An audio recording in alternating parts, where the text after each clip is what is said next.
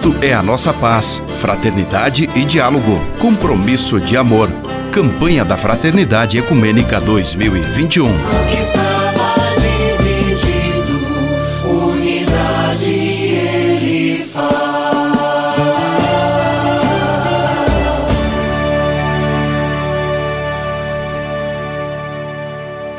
Estamos em nossa série de entrevistas sobre a campanha da Fraternidade 2021, esse ano uma campanha da Fraternidade Ecumênica, cujo tema é Fraternidade e Diálogo, Compromisso de Amor.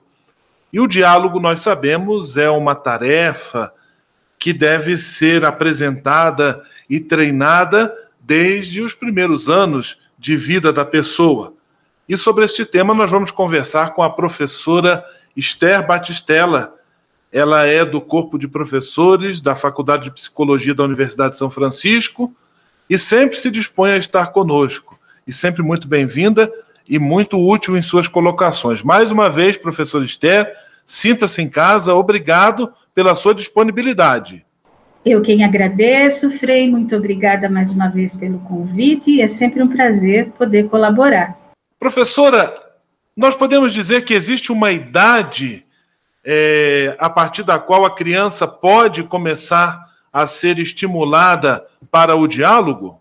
A finalidade de um diálogo é promover uma interação entre as pessoas. Assim sendo, é, não tem idade para isso acontecer. Nós devemos promover esse tipo de interação desde sempre. Aliás, desde quando o bebê está no ventre da mãe, ele já reage as interações, a fala, né, da mãe, do pai, do irmãozinho. Então, é sempre muito importante. O diálogo, ele é importantíssimo ao desenvolvimento saudável da criança. Logo no início da primeira infância, quando a criança está lá aprendendo a falar, a conversar, é, é, as primeiras conversas, né? É importante ajudar o bebê a tomar a dimensão desse, desse mundo que ela vive. Né? A fala ajuda nisso, ajuda a construir o vocabulário, a nomear as coisas, as pessoas.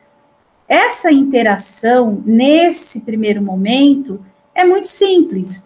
É uma fala até unidirecional, mas é muito importante para se construir diálogos futuros, né? provocar aí uma interação com as outras pessoas. Ou seja, para que no futuro ela consiga trocar pontos de vista. Estamos tendo a alegria de conversar, de receber a professora Esther Batistella, da Universidade de São Francisco, e tratando sobre a educação para o diálogo, é a introdução da prática do diálogo na vida da criança desde o início do seu desenvolvimento, desde os seus primeiros anos. Professora, qual é a melhor maneira que os pais, as mães e os adultos em geral podem lançar mão para conversar com as crianças? Cada pessoa ela tem uma personalidade e uma forma de se expressar. Ninguém é igual ao outro. Nem um filho é igual ao outro, nem o pai, nem uma mãe é igual à outra. Isso nos leva a pensar que, independentemente da natureza da pessoa, é importante que o diálogo, a interação entre pais e filhos, seja pautada no respeito e no amor. Nós respeitamos uma pessoa não porque temos medo dela, mas porque ela nos conquistou com seu amor e com suas palavras, com suas ações. Tudo isso nos provoca admiração e nós não queremos perder de jeito nenhum o que conquistamos. Isso é muito importante para nós. Isso é respeito. Os filhos respeitam os pais quando eles legitimam a autoridade paterna e materna. Ou seja, quando eles se dão conta de que estão sendo guiados pelo amor dos pais. Fraternidade, diálogo, compromisso de amor é o tema da campanha da fraternidade este ano. E hoje nós vamos, hoje estamos já conversando sobre a educação para o diálogo, como trabalhar o diálogo prático na vida, no desenvolvimento das crianças. Como ser, professor Esther, autoridade nos dias de hoje? Como fazer com que as crianças respeitem as falas e os limites colocados pelos pais? É preciso lembrar que autoridade é diferente de autoritarismo. Os pais devem ser autoridades. A autoridade requer respeito mútuo, recíproco, ou seja, consideração entre ambas as partes.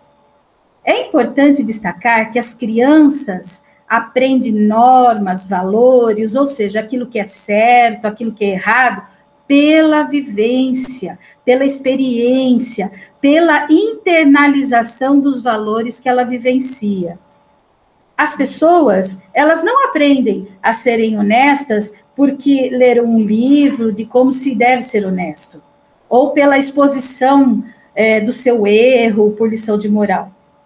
É, o exemplo aqui dado da honestidade, que é uma virtude, né, é, o valor de ser honesto, ele é aprendido pela vivência, pelo exemplo. Por isso, a autoridade é tão importante.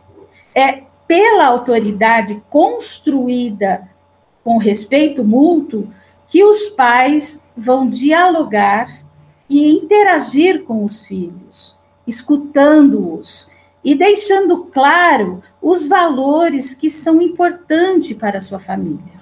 A autoridade não se faz pela força ou pelo grito, e nem pela omissão e permissividade, né, pelo medo de não dizer não.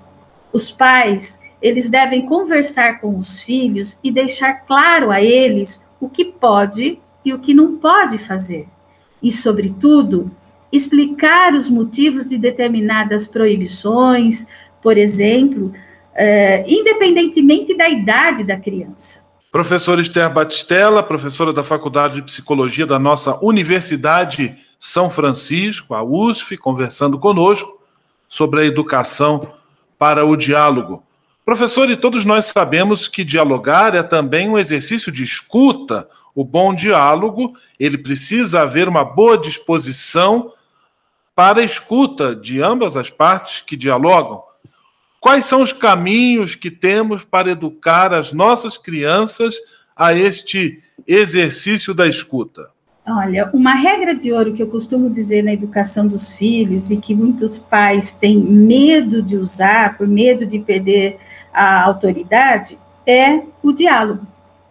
O diálogo é essa regrinha de ouro. Na percepção de alguns pais, dar a voz aos filhos pode fazer com que eles é, percam a sua autoridade ou que essa autoridade seja colocada em xeque. Isso é um grande equívoco. É justamente o contrário. Quando os pais dão voz aos filhos, ou seja, é, quando eles escutam os seus filhos, o que eles têm é, a falar, esses pais, eles têm a grande oportunidade de saber o que os filhos pensam, de perceber o que os filhos estão sentindo, o que eles valorizam é, e o que eles desaprovam. E aí sim, conhecendo essas ideias, os pensamentos dos filhos, esses pais poderão ter mais argumentos para se colocarem como autoridades, né, quando necessário, esclarecer aí os limites na educação de seus filhos.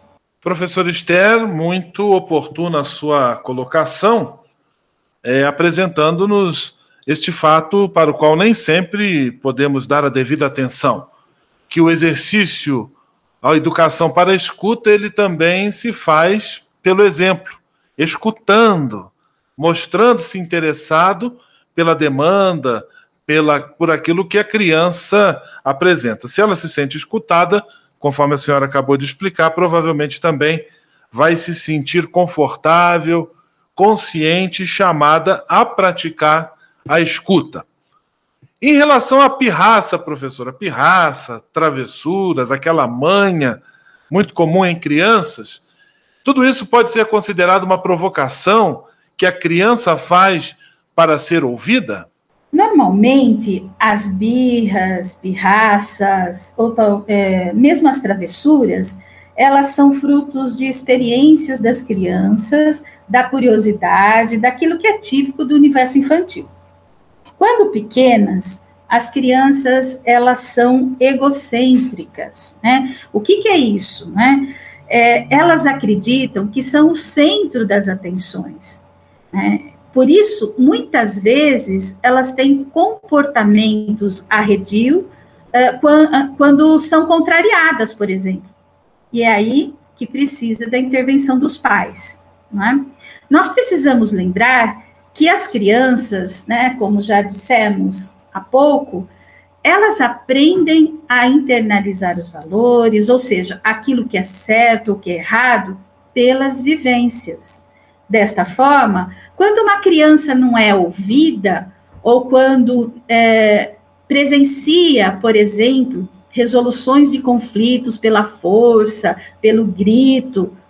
Infelizmente, ela também está aprendendo com isso e certamente usará desses recursos para chamar a atenção dos pais. Professora Esther Batistella, da Universidade de São Francisco, da USF, sempre presente conosco, com muita disponibilidade e partilhando seus conhecimentos em assuntos tão importantes como este: educação para o diálogo, como promover o diálogo com as crianças, como ensiná-las a dialogar, a escutar, tudo isso nós tratamos aqui em nossa série de entrevistas sobre a campanha da Fraternidade 2021, cujo tema é Fraternidade e Diálogo, Compromisso de Amor. Professor Estéreo, eu quero agradecer a sua presença a sua gentileza de sempre, deixar meu grande abraço. Tudo de bom, fique com Deus, paz e bem.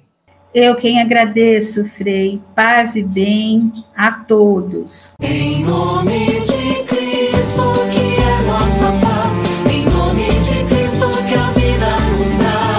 Cristo é a nossa paz, fraternidade e diálogo, compromisso de amor. Campanha da Fraternidade Ecumênica 2021.